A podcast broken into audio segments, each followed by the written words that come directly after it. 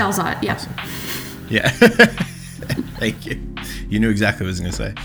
Um, okay, awesome. Well, welcome back to the Cafe Stop. Um, we have got another great episode for you, as always. Uh, our guest today is a professional trail and mountain runner based in Bellingham, Washington. Uh, she is a La Sportiva athlete, a USATF national trail champion, uh, and a multi time member of the U.S. mountain team. Uh, she's also a trauma integrated, polyvagal informed registered dietitian and nutrition therapist, which is amazing. Uh, Miss Maria Dalzot, how are you doing today? Oh, I'm doing really great. How are you guys? We're good. We're good. Busy, Having a but good good. day. Good. Yeah. yeah. Thanks for taking the time to chat with us. I'm awesome super you. excited to be here. Yeah, yeah, us too. Us too, for sure. Um, and you can follow along with Maria on Instagram. She's at Maria Dalzot, or you can check out uh, all the great work she does, or even schedule a time to connect and make appointments if you're interested on her website, which is uh, mariadalzot.com. Yeah, everything uh, very informative. I think you have all your info on there, and you can even schedule stuff online, right? Yeah, that's right. It should be pretty um, pretty intuitive, but I'm super easy to get hold of on social media or website. Just I, communication is really important to me. So if you try to reach Yeah. out, I'll get back to you. Yeah. Yeah, no, like when I first came across, I was first of all, I was like, holy stuff, uh, holy crap! Just the first uh, reaction was that like I thought it was amazing that you paired the trauma work uh, with nutrition and being a dietitian. I thought that was super super cool. And then like the next thing, a second later, was like, oh my god, you're doing all these crazy running races through trails and mountains and stuff. I like I. I that's I don't know. I Mike and I obviously do a lot more biking. We've done a bit of running, but uh, Mike, what are your thoughts on on running up mountains? I mean, I used to live in the British countryside. We had hills. I've I've actually never seen a mountain in my life except from a plane, and I definitely wouldn't want to run up one.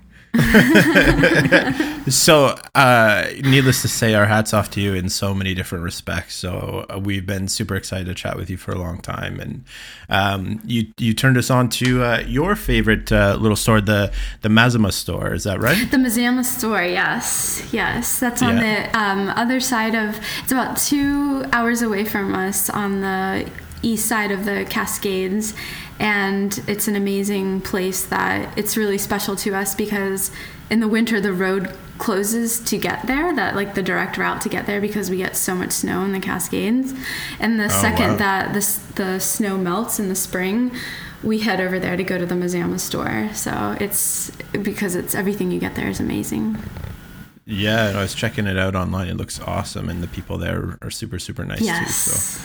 Yeah, on Instagram at the Mazama Store or online at themazamastore.com. And uh, obviously, we'll link everything, so no worries. Yeah, yeah. Um, that's uh, eh, pretty incredible, all the snow that you guys get there. I didn't know you kind of lost access to that. Yeah, they close for a little bit. Yeah, there's a route that you can take, but it's like adds on three hours or so. But it actually Oh, wow. it's the road through the North Cascades National Park. It's it, it goes basically straight to Mazama. The road it, you just follow it, and you end up in this Wow. small town where there's this amazing cafe. So um, it's pretty spectacular. So Mike, if you want to see some big mountains, come visit me next summer. we'll go. We'll go run up a mountain, and then we'll go to the Mazama store and get a salted baguette. So it'll be amazing. I'm thinking we send you up the three-hour route, and, and Josh and I will take the normal Yeah. route, and we'll Yeah, get yeah, there yeah. at the same time. Yeah. yeah. You might even still beat us if we're both running. so. yeah. Um, our first question is usually uh, uh, in cycling we try and race to the coffee shop and whoever gets there last has to pay. So since as you're going to beat us in there anyway, uh, what would be getting you from Mazama store? Um, well, what I just mentioned, the, they have the most amazing baguette, and it has these big salt, salty flakes on top, and it rivals anything that I've ever got in Europe, and it's pretty spectacular. But you have to get there at like just the right time because they sell out like that. So we'll have to time it appropriately. There's no promises on timing, honestly. Maybe you could save us a couple. yeah, you can bring them down even. No, that's that's awesome. Thank you so much for for, for turning us on to that. And Yeah. uh, everyone should definitely uh, check it out. It sounds amazing. yeah. Um, and you know, kind of just scratching the surface. We obviously we described your your pretty incredible background, um, and then of course there's there's way more to it. But um, in terms of your like athletic journey, what kind of sparked that for you, and maybe how did you get into running, and then specifically into this crazy trail and mountain running and doing that on such a high level? Yeah, running's been a part of my life for. Um, I'm 34 now, and I've been running competitively since I was 11. So it's been wow. a major part of my life and uh, something that is just uh, has become so intuitive and natural that I don't. When I think back of the orientation of it or when it all started it's like well i've always i just always run. That's just what i do. Yeah. um, but when i was younger i just i i it's funny that you guys are bikers because i was not even like i just i was scared to ride a bike when i was younger and I remember telling everybody, "Well, I don't need to ride a bike. I can just run everywhere." And so wow. I, I just running was always my thing. I loved tag in school, and so I, I remember a family member said, "Oh, you should run cross country." Didn't know what it was, and um, started in in seventh grade, and I had. Um, pretty immediate success with it, uh, running well and and you know that positive feedback just kind of kept me going and i ran through high school and then i ran on scholarship for west virginia university which is an ncaa division one um, um, school in morgantown west virginia which is where i was born and raised and all my family is and then nice. um, to answer your question of how how that translated into uh, mountain ultra trail running I would get injured all the time running on the roads and on the track uh, due to the repetitive nature of the footsteps and the lack of variation. And I found that when I did grass workouts, I stayed a lot healthier. And so my coach was very uh, gracious in that he he did what was best for each individual and so i could go off and train on the trails and grass when everyone else was on the road and on the oh, nice. track and i I just gravitated more towards that. And I didn't even know mountain running was a thing. And when I was 19 years old, I saw that they were looking for team members to be on the junior uh, world mountain running team to represent the US. And I applied via resume.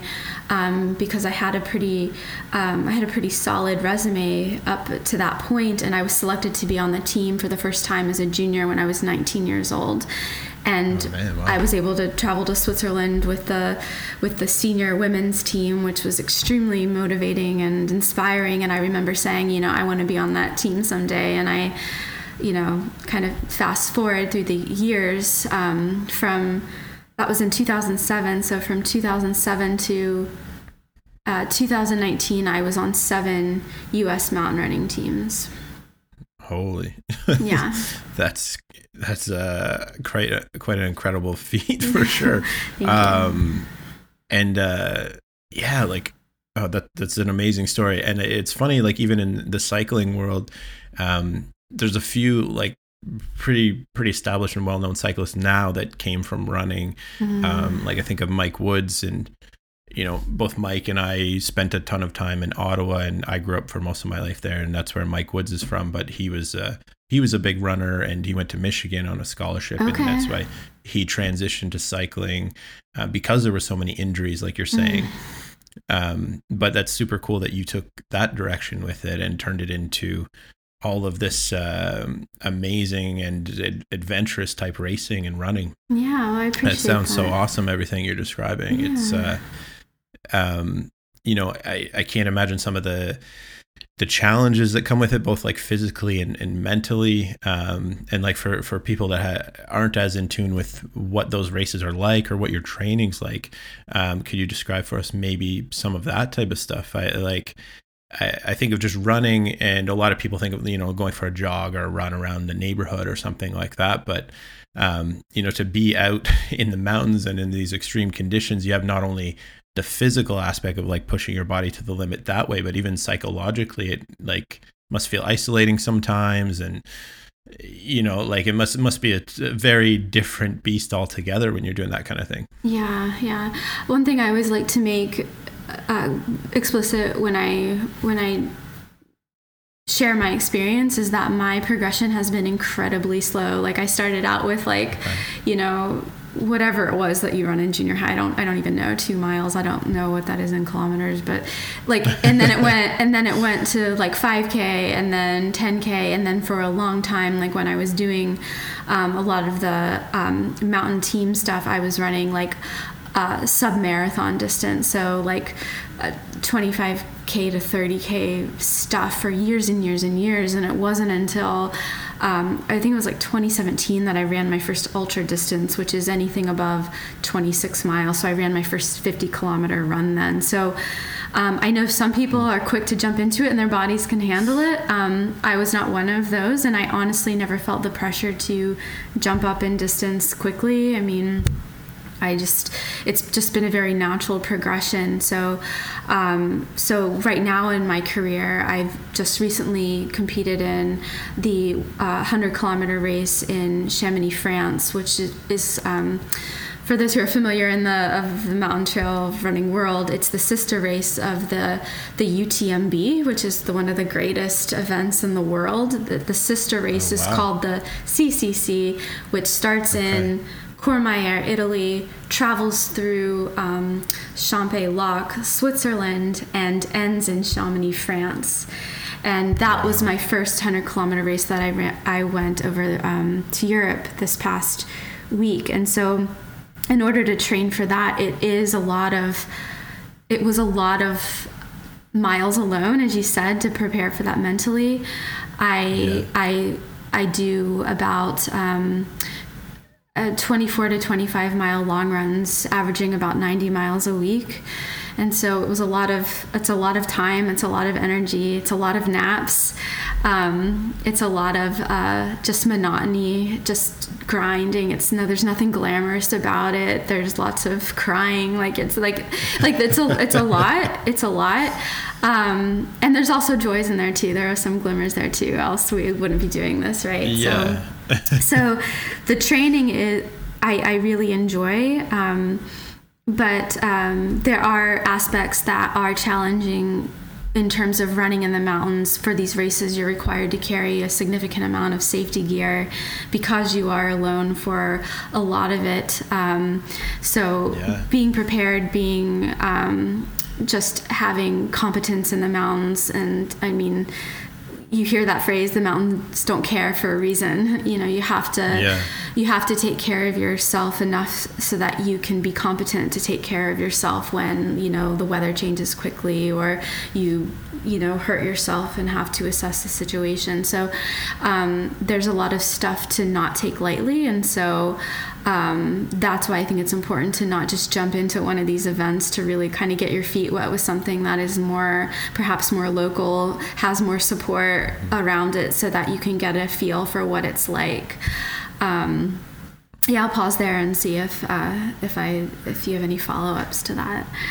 Yeah, no, just like, I mean, it blows my mind, um, all of that type of thing off the bat. But uh, like, it's super, super cool and admirable. Like, I wish right now that I could do something like that, but it sounds super daunting. I like absolutely appreciate what you're saying about starting small and and building up.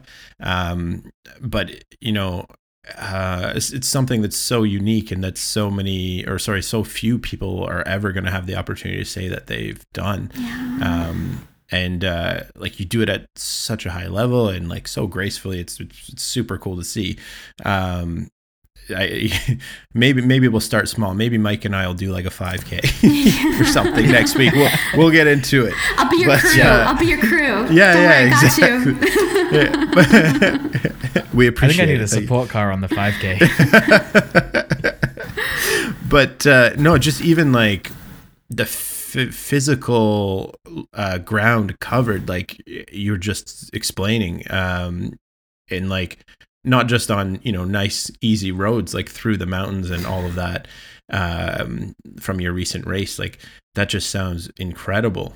Yeah, Um, yeah, and uh it, it must just be like such a unique experience and like so much time to you know be be with yourself and work through things in your head and it must like enable maybe such a deep admiration and per, like change in perspective about the world and where you've been and different places and people. How how do you feel about all that? Yeah, I, I do want to say that being able to do this comes with an immense amount of privilege to be able to travel to these places, have the resources, mm-hmm. have the support, and so I just want to fully acknowledge all the privilege that I hold in in the position that I'm in. I have a a husband who is extremely passionate about running as well and is a um, talented photographer and like crew extraordinaire who takes oh, care wow. of me during these races. If anybody is interested on my Instagram, my husband is the one who takes all the pictures and videos and uh, he does Instagram takeovers for all my races, so you can see the behind the scenes of what it's like to be a crew member for these long races where we come in and and you know change shoes and eat and then leave or whatever happens. But um, so there's a lot uh, you know i have a job that allows me to have the flexibility to train in the mornings and work in the evenings. And so there's a lot that uh, i have support.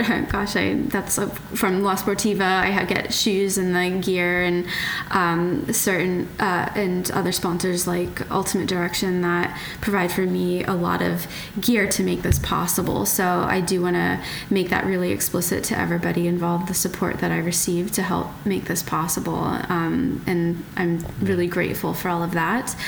Um, to answer your question, it's it's like spending all that time um, alone heightens the what it's like to finally be with people again. so, for example, when you are running and kind of suffering and in pain, when you come across another human being, it doesn't matter if you know them or not, it is the most like uplifting like just like soul like just enriching thing because you're you're seeing another human and they're right there with you either in the race kind of commiserating yeah. with you or or you know you see somebody who's there to support you and help you and it just um, if you ever lose faith in humanity, go and volunteer at a trail race, and and it will make you feel better about the state of the world because it is it is uh, while while you're running out there alone, you're certainly not doing it alone, and there are people, strangers, who are willing to like,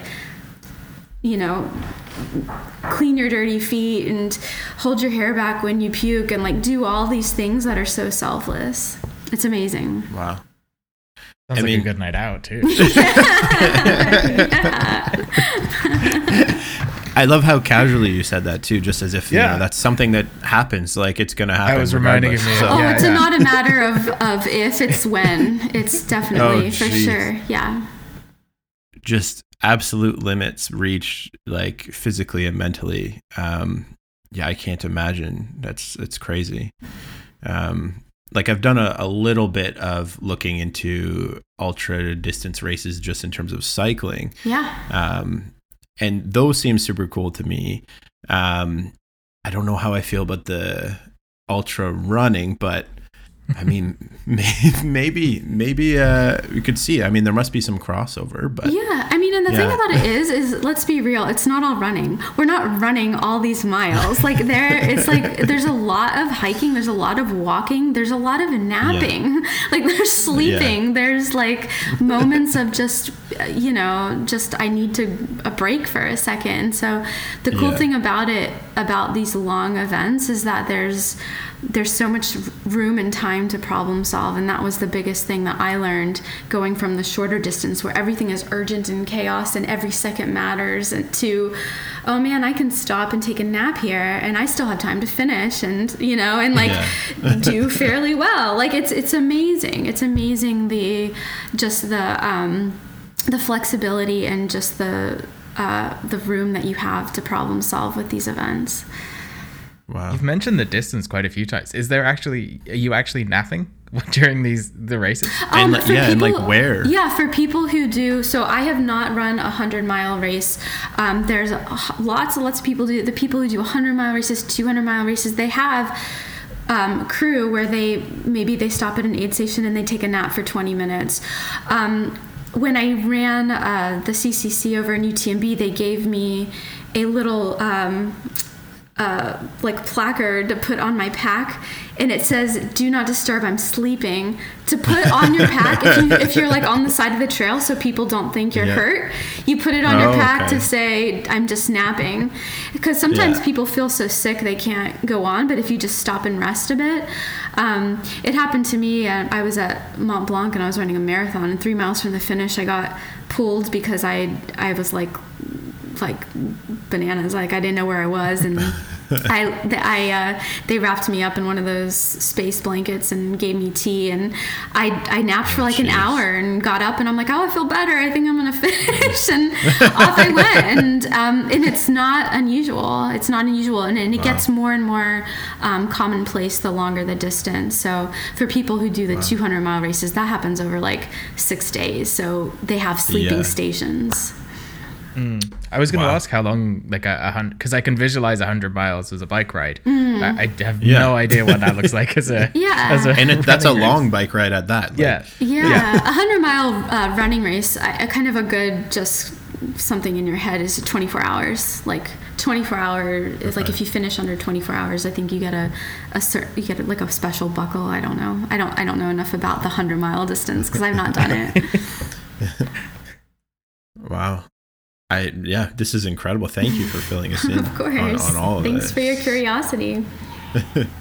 Um, you, you've mentioned a, a few times about that being the members of the US ATF Mountain Ultra and Trail Running Team. Um, how do you how do you get involved in that? Uh, what's the process? Uh, What's it like to compete with the races for those teams? Yeah, so I feel um I know I'm I know I'm young at 34 years old. I know I'm by I'm not calling myself old at all, but I feel old in the sport because I was 19 when I started with with that particular organization. And it was at a time when um, this sport really hasn't taken off yet. And when I was on the junior team, I became really close with um, the people that were in charge, and I was on the um, the board for a long time as secretary of the Mountain Ultra Trail Committee, and so I was. It was it was a really it was only till recently that it started to grow, but it's a really small community of people, and I just kind of kept my foot in the door and ran um, races that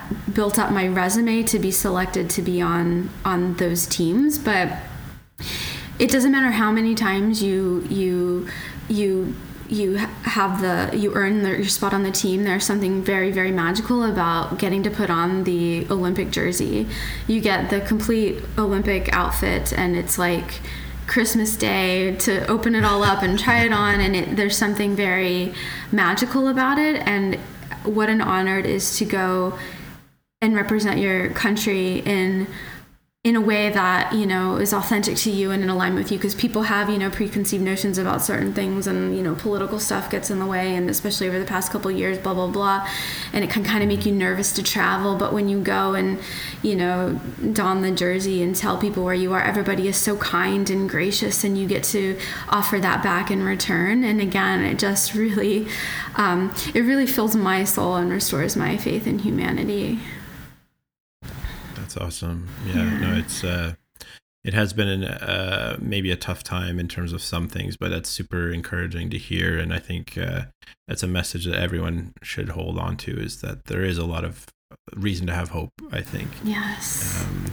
yeah, and that's that's awesome that you like you said you get to do something that is so meaningful and you know you're so aligned with um it, that's is such must be such a amazing experience and uh yeah that's it's very very inspiring No, I appreciate that. And again, just I I'm they're they're they're memories that I definitely hold close to my heart and and cherish and I, I let them I let them land over and over again because and savor them because Yeah. they're they're very meaningful.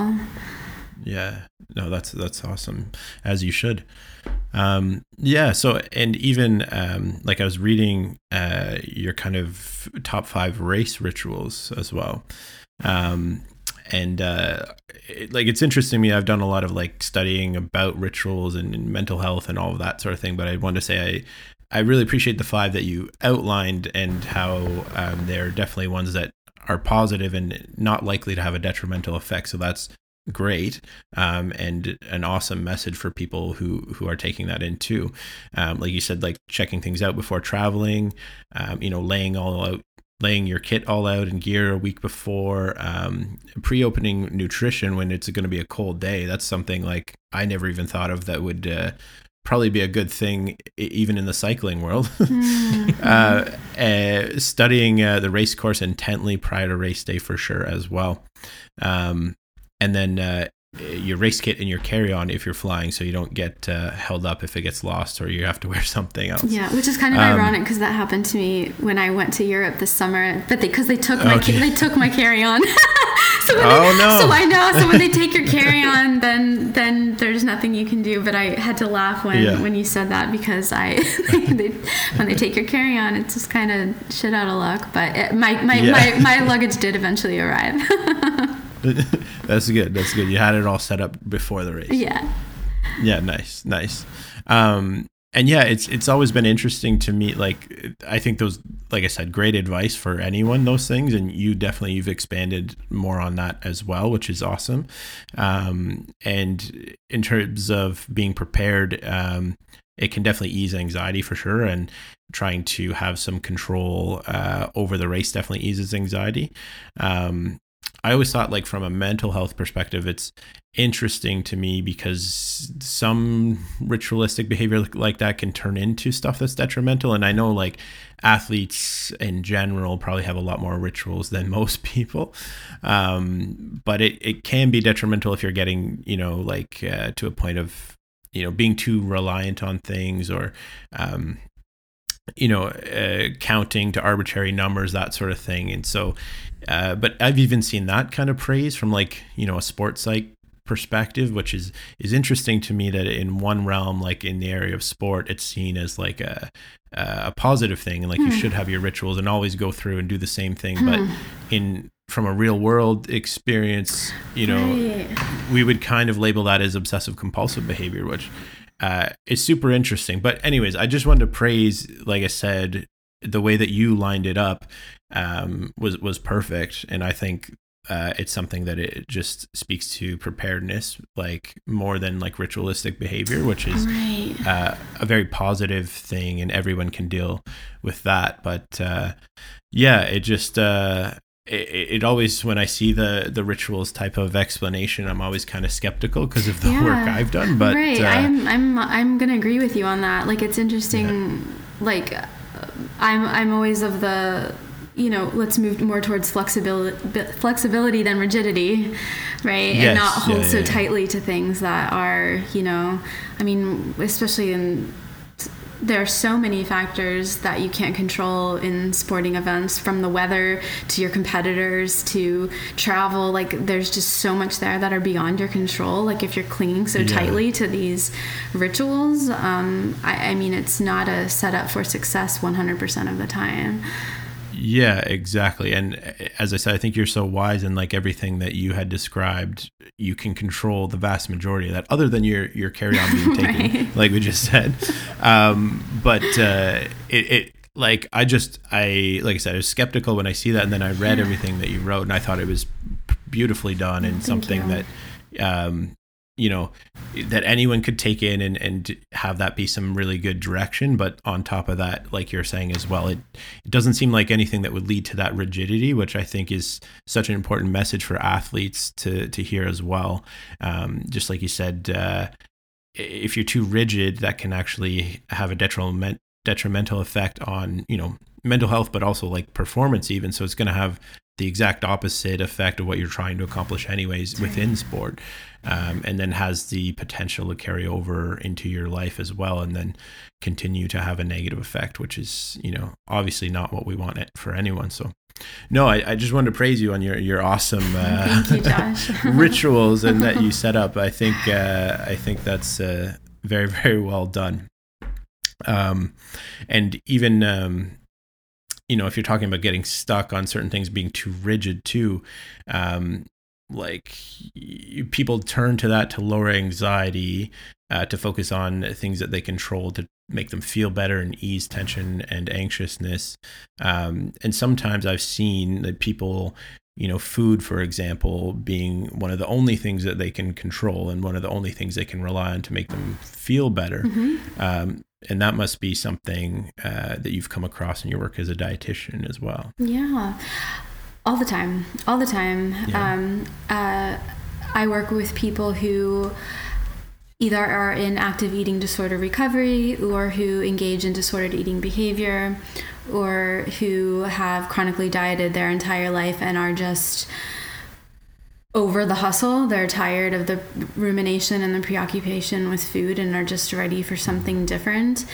And um, they're there's definitely a role that that food plays in being something that we can control but i always my perspective with this and i, I have a feeling you'll ask me some follow-up questions around this but i just want to say when we're talking about food being something that we can control and something that makes us feel better i look at that coping strategy with um, coming from a place of so much wisdom and respect and and how you know i there's usually when people meet with me there is so much shame around their eating behaviors the thoughts around their bodies the stories that they have about themselves. There's shame there's blame there's guilt there's resentment th- there's grief there's all this stuff around it. And so when we can start looking at our behaviors from a place of wisdom and curiosity and and um,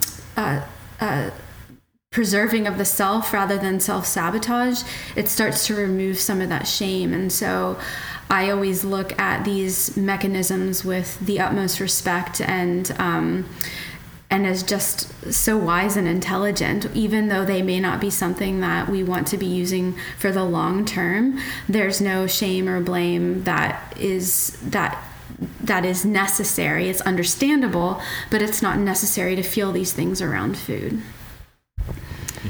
And that's so profound. And I think that's something, again, that everyone needs to hear because it's, uh, you know, there is so much stigmatization and, um, you know, in terms of like what you eat and then Mhm. uh, also body image, like you're talking about. And, you know, even in the world of like endurance sport, uh, running, swimming, triathlon, cycling, obviously, um, high prevalence of, of eating disorders in there or disordered eating behavior um, uh, and diet as well. Mhm. Um, so, no, I like the work that you're doing is just so incredible, I think. And, um, you know, you said what most people think of when they think of a dietitian, right? Is those meal plans and food, food rules, diets, which uh, all of that just breeds just a lot more neg- negativity. So Yeah. you said your approach is different, which I think is the absolute right thing and what everybody should be doing. Mm, Um, yes. and you're a non-diet dietitian and focus on health at every size. Um, and you want to set people up for lifelong physical and mental health. Um, like you could not possibly, I think, get uh, a better like mission statement, goal, um, whatever you want to call it. That's like it's so awesome to see those words uh, and that you put that out there and do such incredible work that way. Well, thank you. It's I, I appreciate you saying that, and it's um, such a privilege to do this work, and it's something I'm incredibly passionate about, and I, I, I truly love. I love what I do, and I love I love my clients, and they've been some of my the most amazing teachers to me, and I'm I'm grateful for each and every one of them. Wow. Wow. Well, I'm sure they're uh, incredibly lucky to have you as part of their journey uh, as well. Thank you. Yeah. Um, it, it's funny too, looking um, looking at the big picture, right? Like, like people don't focus on the connection between you know uh, cognition and your eating habits and that sort of stuff. But like, who knew that your thoughts were and your feelings were connected to what you eat, right? Like, Yeah. it just seems like it should be common sense, but it's not really something that's focused on as much as it should be. Uh, like nearly at all, right? So uh, yeah, I, that's why I think it's it's just so so important. Yeah, yeah. And I want to mention like my, you know, I say my approach is different. I don't do meal plans and I don't, you know, I don't do what people think of of when they see a dietitian and I have clarity calls to make this explicit right up front. Again, I communication is really important to me and um, I think people need uh, context. I I instead look at the deeper stuff, the hard stuff, the stuff that nobody wants to talk about, like, you know, why we're why we're reaching for food or why it feels like, you know, like something I get all the time is, oh, I know what I should be doing, I know what I should be eating, but I just can't stop, or I just can't do it, or I just can't stick with it, and I just can't, you know, I just can't, can't, but blah blah blah. Like, and I'm like, yeah, you, you know, you probably know more than me. You probably know what you, you quote unquote should be eating and more than me. Um, if this was a cognitive thing, if this was something that you could think your way out of, you would have done it by now. And what I mean yeah. by that is this is not. Um, um, eating disorders or disordered eating behavior is your body on a on a fear setting. And when your body is feeling any type of threat no amount of thinking can think your way out of feeling scared. And so i you know I always tell people, well, of course, you know, how, if you're being chased by a tiger, are you going to know if you want a salad or a ham sandwich? Like, you're going to be like, I need to get the hell out of here. I don't care about a salad or a ham sandwich. And that's exactly yeah. what's happening when you are experiencing some type of of of threat or fear of any sort, which is what happens when somebody has an eating disorder or disordered eating behavior. And I'm going to take it a step further and say um, research shows that over 75% of people who have eating disorders have experienced something traumatic in their life, which is going to impact how they ingest and digest food. And I would argue and say that well, I'm going to just look at my clients, and I would say 100% of the people that I work with have an ACE score, which is um, uh, adverse childhood adverse experiences. Childhood. So yeah. there's a score of one or more. 100% of them. And so wow. they come to me with like, what's wrong with me? Why do I do this? Why can't I stop? Why do I do this? And, you know, again, try, trying to reduce that shame and blame like there's nothing wrong with you there's nothing broken about you there's nothing weak about you there's nothing you know people are like i'm at the point of no return and when we start looking at you know what what becomes so patholo- pathological is competence um, and start asking not what's wrong with you but what happened to you to make you need to do this it just it just radically changes the entire uh, it's just the entire paradigm and how they look at themselves how they treat themselves and it's incredibly profound. Wow. Yeah. It's like that's that like ma- massive shift in perspective by just like rephrasing that in one simple little way.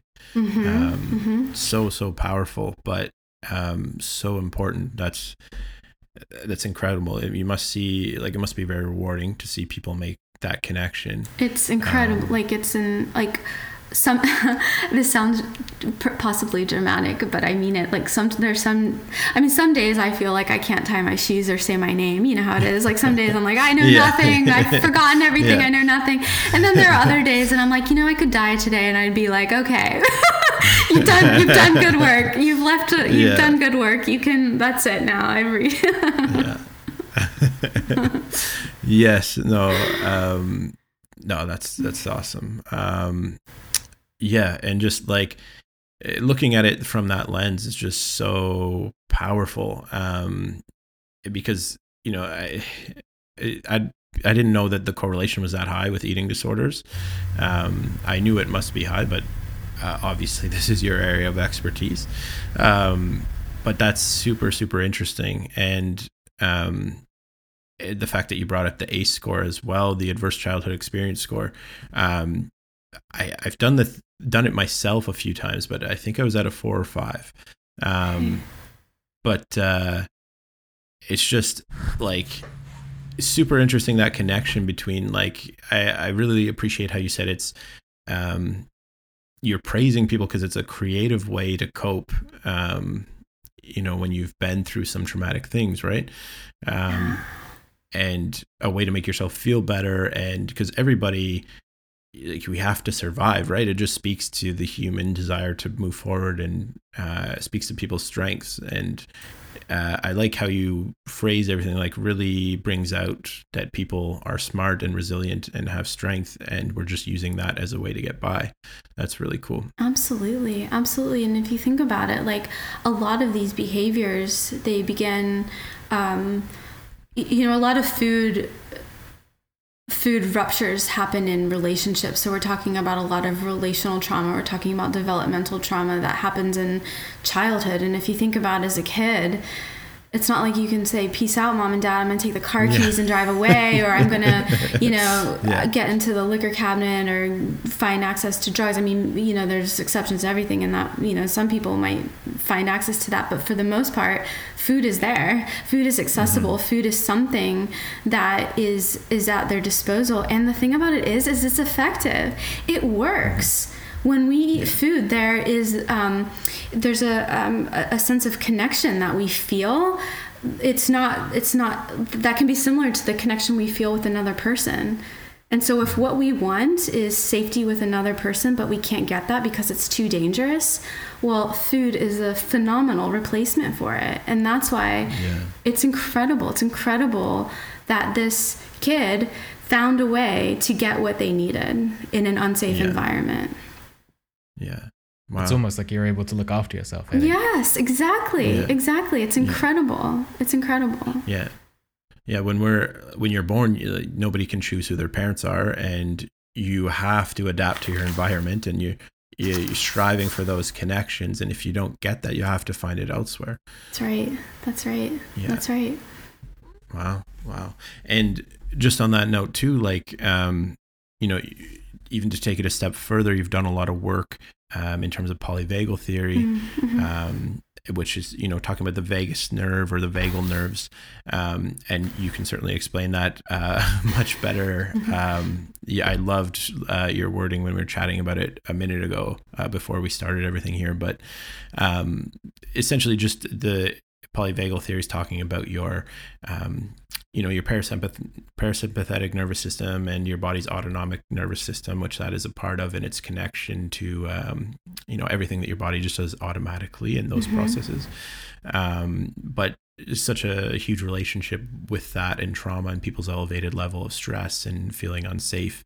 mm-hmm. um, but yeah if, if you don't mind maybe uh, diving into that and your work with that and, and what that's all about for us that'd be yeah. awesome i've um, polyvagal theory is like my bread and butter. It's been the foundation of my work for a long time because it's it's a really um, applicable way. In my experience, when when I start talking to clients about it, it, it it brings to light their experiences. It provides a language for them that they can start talking about.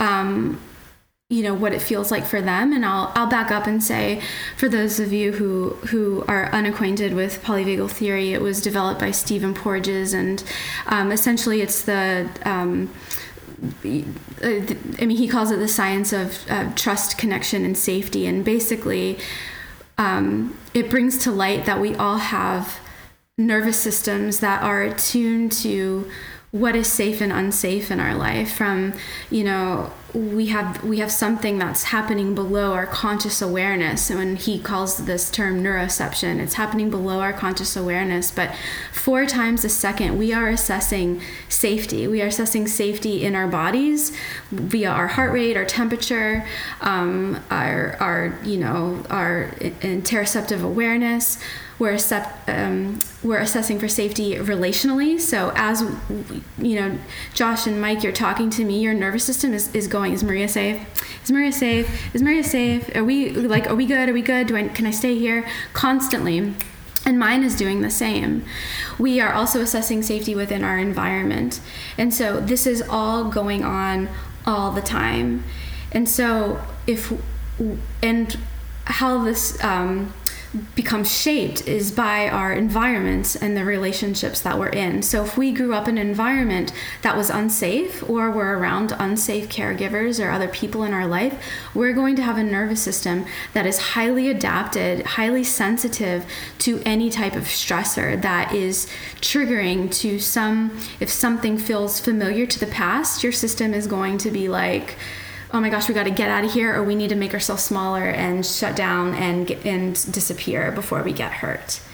And so, um, the way that I, the model that I use that helps explain this to people, and I've played around with a couple different things, but what I found to be most helpful is I use uh, Dan Siegel's model of the window of tolerance um, that's been really effective. And I combine that with the beautiful work of Deb Dana, who um, has written a couple books with Steve Porges on polyvagal theory. But together, their work has been uh, has made a profound impact on the way that I teach clients how to navigate and understand their nervous system because it can feel very like well, if I don't, you know, if this is happening below conscious awareness, I have no control over this. What am I going to do about it, right?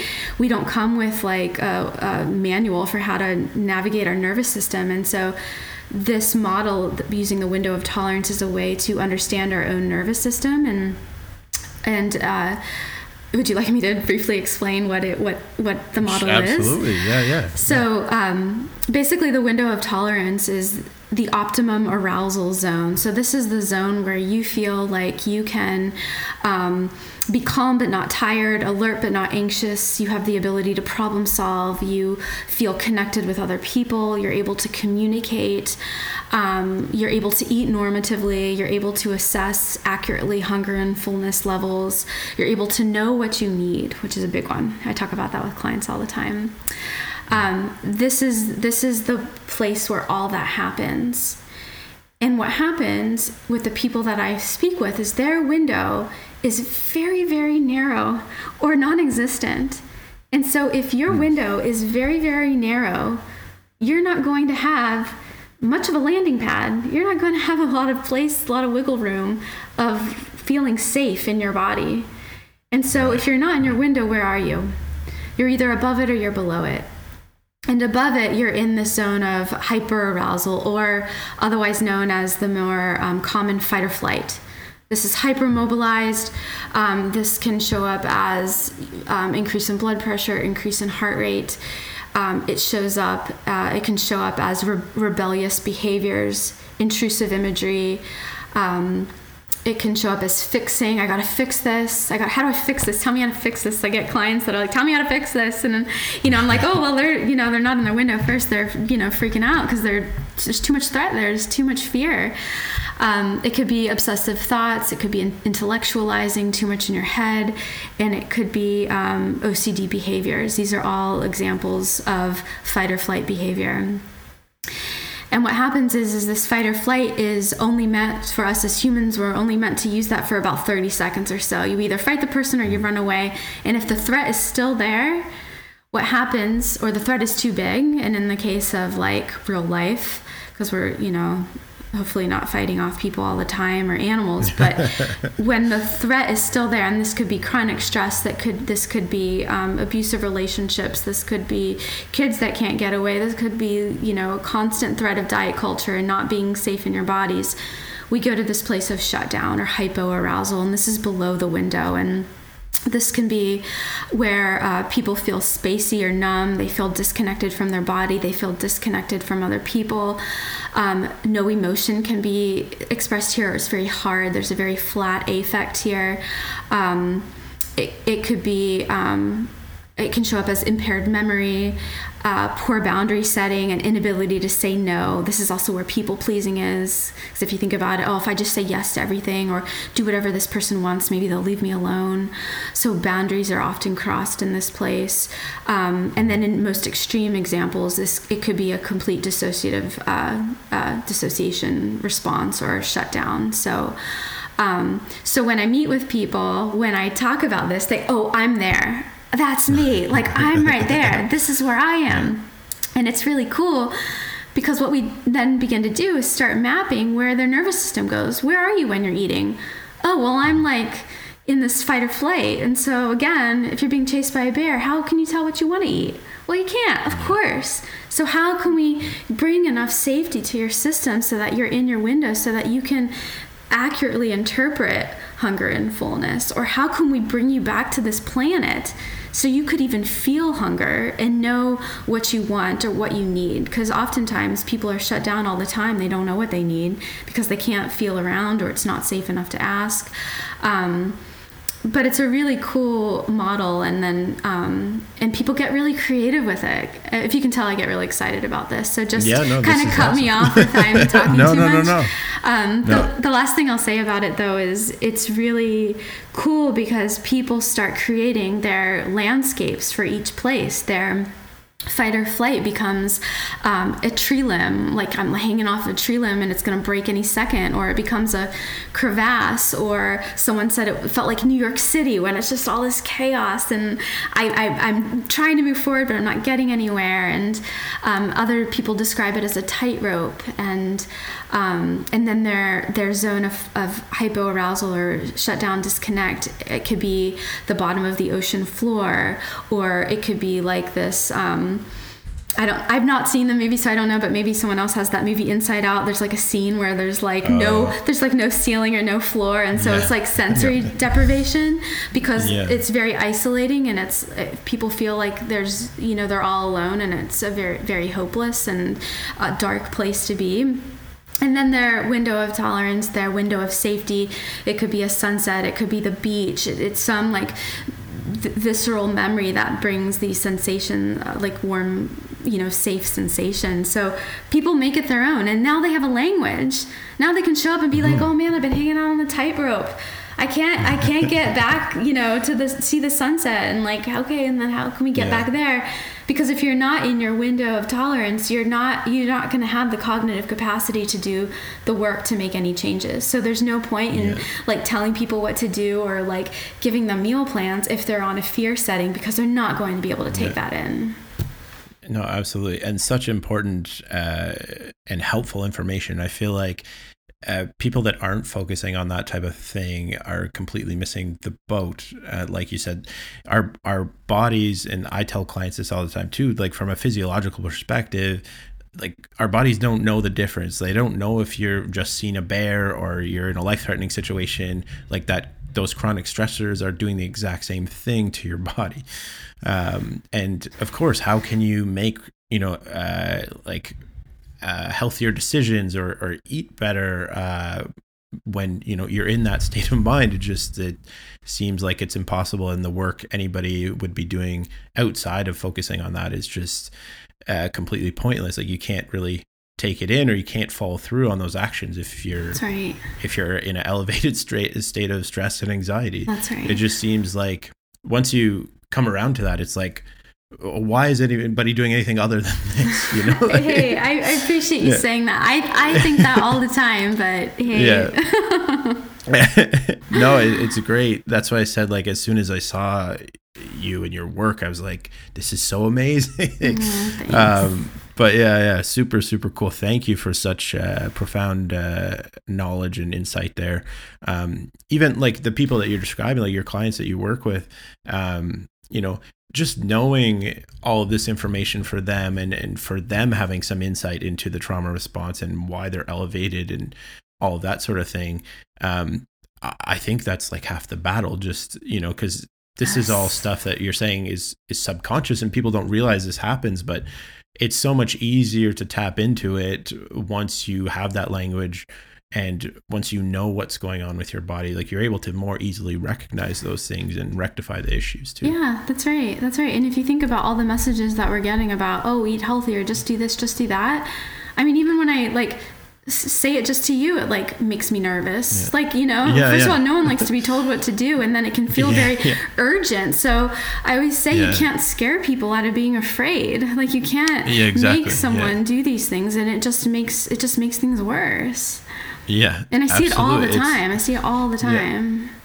it's it reminds me of um you know if people have an anxiety disorder or they're highly anxious and then people say oh just relax I know. Yeah, just calm down. just calm down. yeah like like people didn't think of that or like people didn't think of you know oh i should just eat healthier that's the solution you know Right. um like it's so surface and does not address anything and is actually not helpful right. at all Right. um It's actually yeah. harmful because it just adds Yeah. on to the shame. It just piles on the Exactly. shame. I'm not working hard Yeah. enough. I don't have enough willpower. It's all my fault. See it all the time. Yeah, totally. Um, yeah, no. So that's like this is just incredible. I I love the work you do, and Thank this you, is uh, amazing to have that uh, have your perspective on all this. Um, like we are just saying, even when we look at physiological perspectives, um, you know, like why does some food make us feel good? Like we talked a little a few minutes ago about it being very effective in making us feel good. Um, what what's going on? Like we hear terms like comfort food and like people eating their emotions or those sorts of things. Um, yeah. Yeah. So what's going on there, and like how is trauma linked to this as well? So we can we can even go back to that that vagus nerve, and when that vagus nerve is stimulated, it it's stimulating um, our, our ventral vagus, which is that if we're going back to our window model, that's the window of safety, that's optimum arousal, and so um, the effect of chewing actually stimulates the ventral vagus. So there's a sense of being connected and safely connected when we're chewing. And so if you think about it, that's why it feels really comforting to eat popcorn when you're watching a movie, or some people bite their nails or whatever. But um, certain textures can feel really comforting. Um, that's that's And even chewing gum. exactly sorry. yeah. You know, But like yeah. yeah, and chewing gum can, you know, even I remember taking like psychology, and my I have a psychology degree from my undergrad, but there was a whole section on chewing gum making you recall things better. Okay. Um, yeah. Yeah. Yeah. but so must be linked to like your your memories better because you're not it it helps put you back in that window like you're saying though Yeah, I would just not just your memories, but just your your neocortex. Like you're just feeling Yeah. enough safety, right, to have to be able to Yeah. recall. That's why people mm-hmm. can study, study, study, and then they get really scared during a test and mm-hmm. they can't remember anything because again, their primitive brain takes over. They don't have access to their prefrontal cortex because they're out of their window. So anything Yeah. that can bring us back, you're going to have better cognitive capacity. So mm-hmm. I appreciate you bringing that up. So. That's g- It's no wonder nicotine gum is uh, quite as uh, yeah, yeah. quite as addicting as it Yeah, is. yeah. Like if they they stuck a bit of caffeine in there as well, I think they'd have a I think you're on to something, Mike. yeah it's all about balance right mike yeah. I'm making my own product over here. Oh gosh. So so yeah, so that's kind of what's happening physiologically. And also I just want to go back you mentioned like how does this connected to trauma?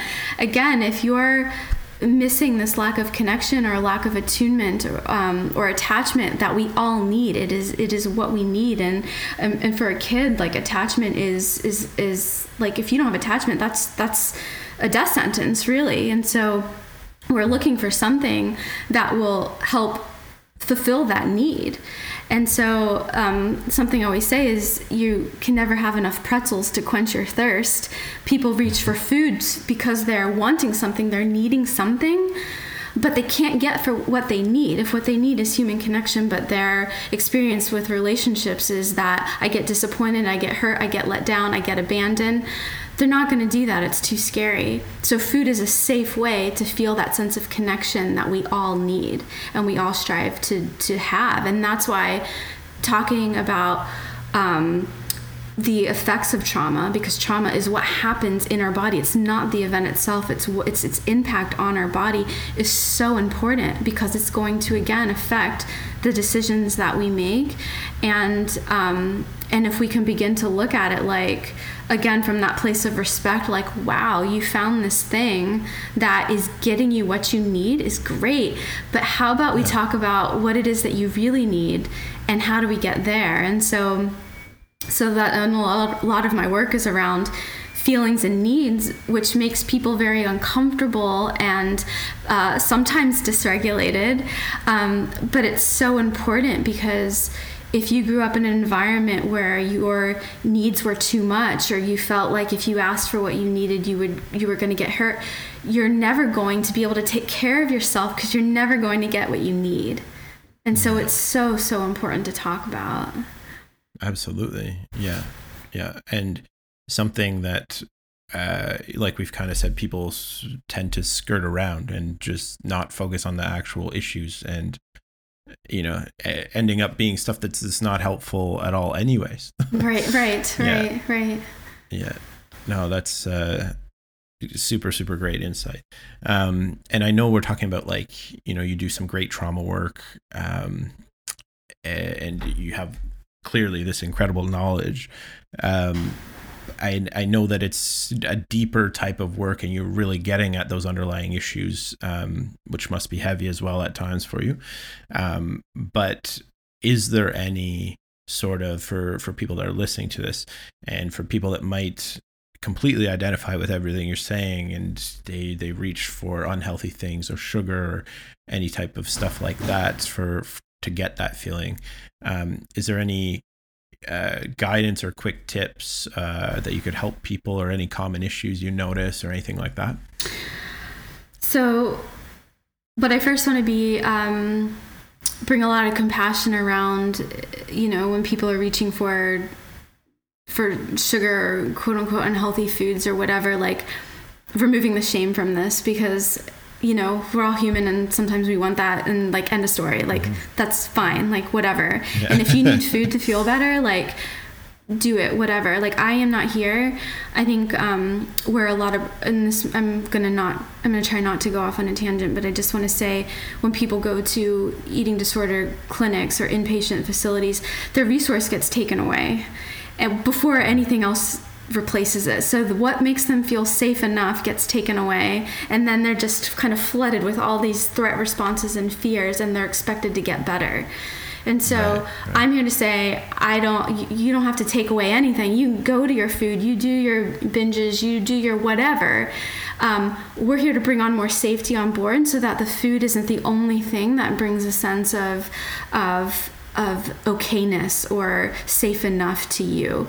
Um, because again food is a, very effective resource and there's no shame around using that. Um, and for people that feel like um, there's a sense of oh i don't have control over this this is happening you know all the time when then let's get curious about it. And it's for a reason right? There's something there's something there. Let's like c- can we get curious about it? Can we ask some questions? And something that i kind of um, prompt people with all the time is what's missing? What's missing right now? What's not enough? What need isn't getting met? And oftentimes i think that's where having help uh, is is um, helpful because people don't know what they need. They don't know because it's never been safe to have needs.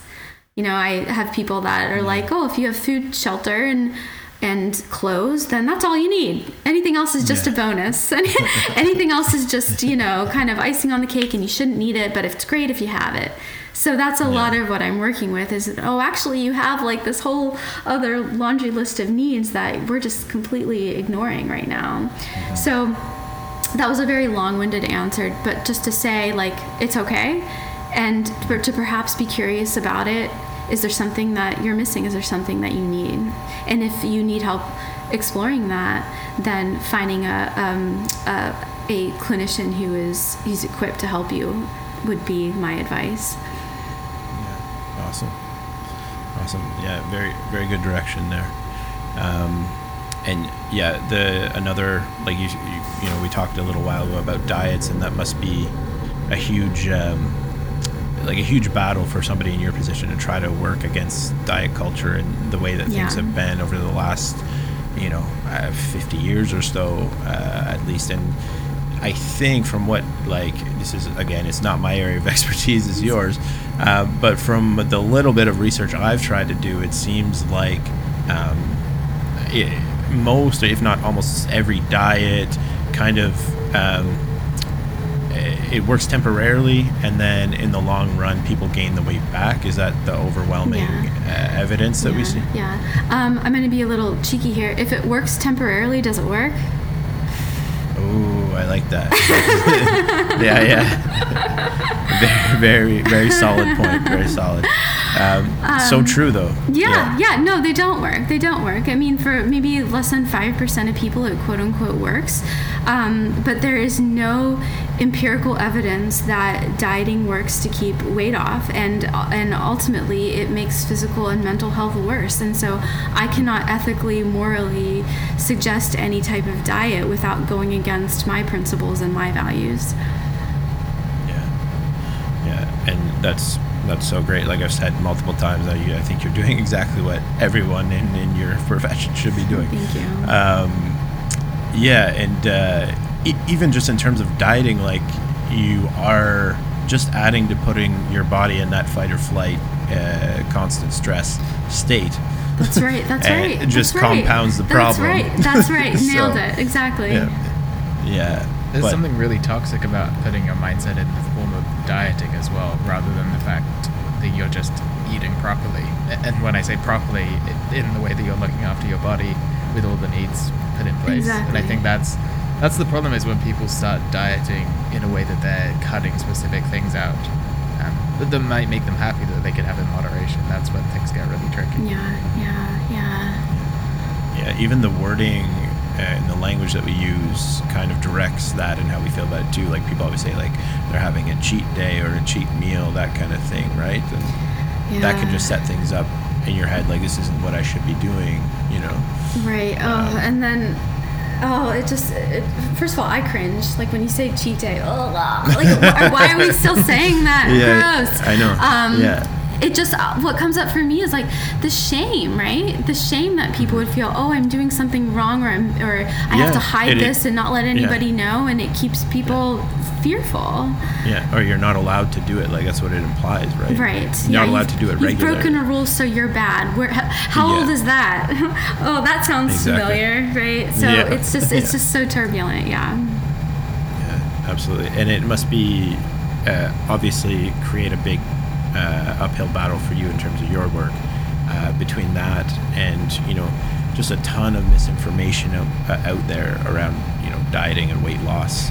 Um, but yet, it, like that whole uh, industry seems to be you know still thriving, and all the misinformation seems to be so prevalent Yeah. um, and like what are some things people like can be cautious of in terms like when they see those things uh, or when they come across stuff on social media like that or in stores or advertisements um, how can we better avoid misinformation Yeah, uh, I don't think. Uh, I mean, there's only so much you can do to avoid it. It's becoming more savvy about it. Um, but I. Um, oh, I lost my train of thought when you were saying that. Um, Oh, I remember what it was. Um, nutrition isn't sexy. It's not this glamorous thing that is like has all this, you know, appeal to it, and like it's boring. It, it over like the it's such a young science, and really nothing has changed. And so, um, these magazines and clickbait, and especially in this day and age of all kinds of social media, people are getting stuff just rapidly. There could be one tiny little like study of five people that has the outcome that they want and it just takes over and so the studies that are long term and study and that you have to read in a scientific journal they don't get read and so all this misinformation is Yeah. just pushed at such a rapid level and it's so it I, I think what happens is people become so desperate and they're so vulnerable because they feel they need to be fixed in order to feel safe in their bodies and safe in their environment. And so it sounds really appealing to um, just I just if I ju- just try this one thing or if I just do this or avoid this it sounds really enticing because of the fear behind it. Again everything comes back to safety and i you know i don't my clients if they're listening to this are probably you know i don't know if they're rolling their eyes or cheering but they get tired of hearing. It all comes back to safety. It all comes back to safety. Um, so it all starts with having an awareness of of of how these resources are making you feel. If they're putting you in a threat response of feeling less than, not good enough, I'm broken, I need to be fixed, I'm I'm I'm not good enough, I don't belong, then that should be um, uh, um, again bring in some curiosity like wait a minute what's the workability of this? Is this helping? Who's telling me this? Who has the right to tell me this? You know is this a credible source? Like really um, questioning things and getting um, don't take anything at face level especially on social media and like Yeah. oh my gosh like and cultivate a feed for crying out loud that makes you feel like at least some sense of happy. Like Yeah. put, put puppies Yeah. put like jokes and like all the like don't put all this Yeah, like oh you should be doing this you should be doing that.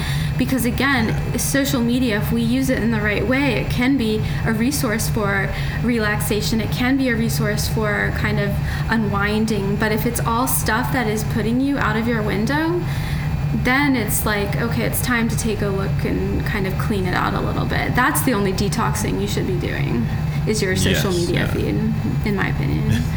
Great great point yeah like especially in this day and age where just you know millions and millions pieces of information is just thrown at us and a lot of people don't have the time or the capacity to vet through everything right? And uh, with our brains the way they're set up I, I like how you draw that back to it's and it's so true everything comes back to safety uh, and, you know your brains just like Porges actually says about like I think I heard him talk and say uh, your brains are like the airport security and constantly assessing for is this safe or not for every single piece of information, right? Um, so yeah, no, important to to kind of you know find ways to slow yourself down and not be overwhelmed with that kind of misinformation um, and be vetting those sorts of things about you know who's telling me this and why are they telling me this and what are they Yeah. benefiting from because i guarantee you it's not to your benefit exactly yeah yeah i think that's a great way to look at it absolutely Um, just before we uh, start wrapping things up, and this has been great, we have some rapid fire questions. But before that, uh, I wanted to quickly ask you what the future is holding for you. What do the next couple of years look like? Um, what are you looking to achieve? What's next? Thanks for asking that, Mike. Um, what's next? I, um, athletically, I'll probably pursue, keep pursuing. Um, I'm enjoying that 100 kilometer distance, and I have a couple races that I have my eyes on um, next year. Um, uh, the the big one for now that I'm looking at is the it's called the Lavaredo. It's an 80 kilometer race in Cortina, Italy, and so that's what I'm looking at for June. Um, so that all my training uh, for the winter will be towards that. Um, and kind of with my career, I know that as I get older, and it's it's even begun to happen now, where my passion for this work has has grown such that running has taken a step back because I I I just enjoy this work so much and I know that there's going to come a time when running is going to be more of something that is for you know enjoy it'll be something that I always do but the racing will be not as much as I get older and whatnot. And then my and hopefully my business will continue to grow and I'll continue to evolve and learn. And um, there's there's so many brilliant trauma therapists and practitioners out there to to learn from. And I, I feel really inspired and motivated to keep keep taking in what I can so that's kind of where where I see myself going Awesome. Yeah. That's super super cool like we've been saying just the work you do is is amazing and Thank you. you know e- even in terms of your athletic career that's also super cool and Thank inspiring you. so Thanks, we Josh. we sincerely appreciate uh, you taking the time to chat with us and Yeah. and to give us all this great insight it's it's really awesome Well, thank, thank, you. Thank you for giving me a platform to, to talk about this fun stuff. Yeah, I, of I. I could talk about all day.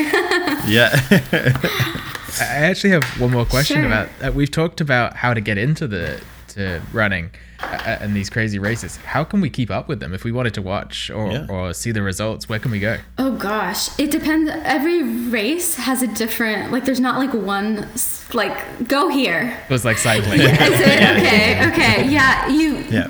But the sport is growing in so much now that more money is going into like, and there's drones now that can fly to the top of the mountain. Like the race coverage Oh, wow. is becoming so incredible. So, it, depending on what race you want to to watch, especially if it's a big one. They're going to have live coverage, live results um, that are specific to that event.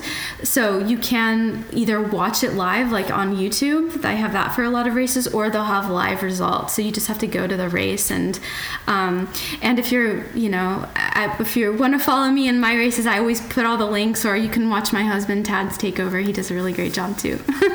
nice, nice. That's we'll awesome. I'm sure we'll follow along in June. yeah, thank you. Well, no, we'll definitely put all your info in so people can check that out and follow along. Thanks, Josh. Um, also, with uh, you were talking about those nice "Do Not Disturb" badges. Um, can Mike and I get one for our 5K when we take yes, a break? Yes, I will make I will make some especially for both of you. I'll put your names on it. I'll Amazing, laminate amazing. it. I'll laminate it in case Yeah. it's raining. About the two and a half kilometer mark, Mike and I will just take a little Okay. nap. We'll be good. I'm gonna bring my snowshoes because it's gonna start getting cold here soon.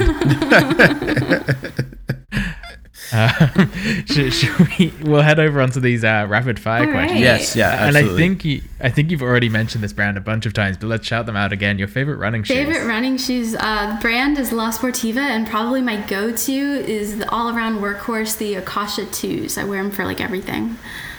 nice, nice. Can we get some of those as well? Yeah, maybe. Um, the best place to run. What's your take? oh gosh, I just close to home. I'm gonna say the Chuckanut Mountains here in Bellingham, Washington. Come out and visit sometime. I'll take you. Yeah, absolutely. We'll bring our Uh, bikes for Okay, okay. That's allowed. Beer, wine, or mixed drinks. Wine for sure. Uh, uh, I would say Zinfandel or an Amarone, my favorite. Yes. Very nice, very nice. Uh, best pizza toppings. Um, black olives and banana peppers. We, that, that looked controversial for you, Josh. I like the sound of that. I'm I'm not a huge fan of olives, but I, I like the banana peppers. Okay. I can deal with that. Okay, we can still be friends. Yeah. W- we ask this one of every cyclist because we all wear headphones while we're biking. But uh, if you do listen to music while running, what's the music? Uh, I don't listen to music. I don't. Yeah, no, Nope. not while doing workouts or races. Um, the, I listen like on easy days. I do podcasts, but no music. Yeah. Interesting. Um, best show on Netflix or whatever you're streaming. Oh, right now, uh, somebody feed Phil. Super heartwarming and just a lovable guy. Travels all over. It's fun. Nice, nice. Um, trail or mountain running? Oh my! I'm going to say um, I'm going to say mountain running because a trail could be flat and smooth, and that's not my thing. Like I like it technical and steep, and so with a mountain, you're sure to get a lot of vertical gain. So I'm going with mountain running. Wow. Admirable. Yeah, n- not my choice. I like the sound of flat. Cold or hot conditions when you're running? Oh man, cold. Cold. Cold, Yes, yes. I live in the Pacific Northwest. Like hot is 60 degrees and we we like can't handle it. Uh, we're definitely with you here in uh, in Ontario, up in Canada. We- Yeah. we, feel that for sure. Yeah, for sure. Oh man. Well, no, that's uh, that does it uh, for our rapid fire. So Alright. yeah, no, just want to say, Maria, again, uh, we're super grateful for all your amazing insight, and uh, it's it's been eye opening for sure, and uh, I hope people get a lot out of it. So thank you so much for taking the time. Thank you. really thought provoking episode. I appreciate. Thank Yeah. you, Mike. Thank you, Josh. Yeah.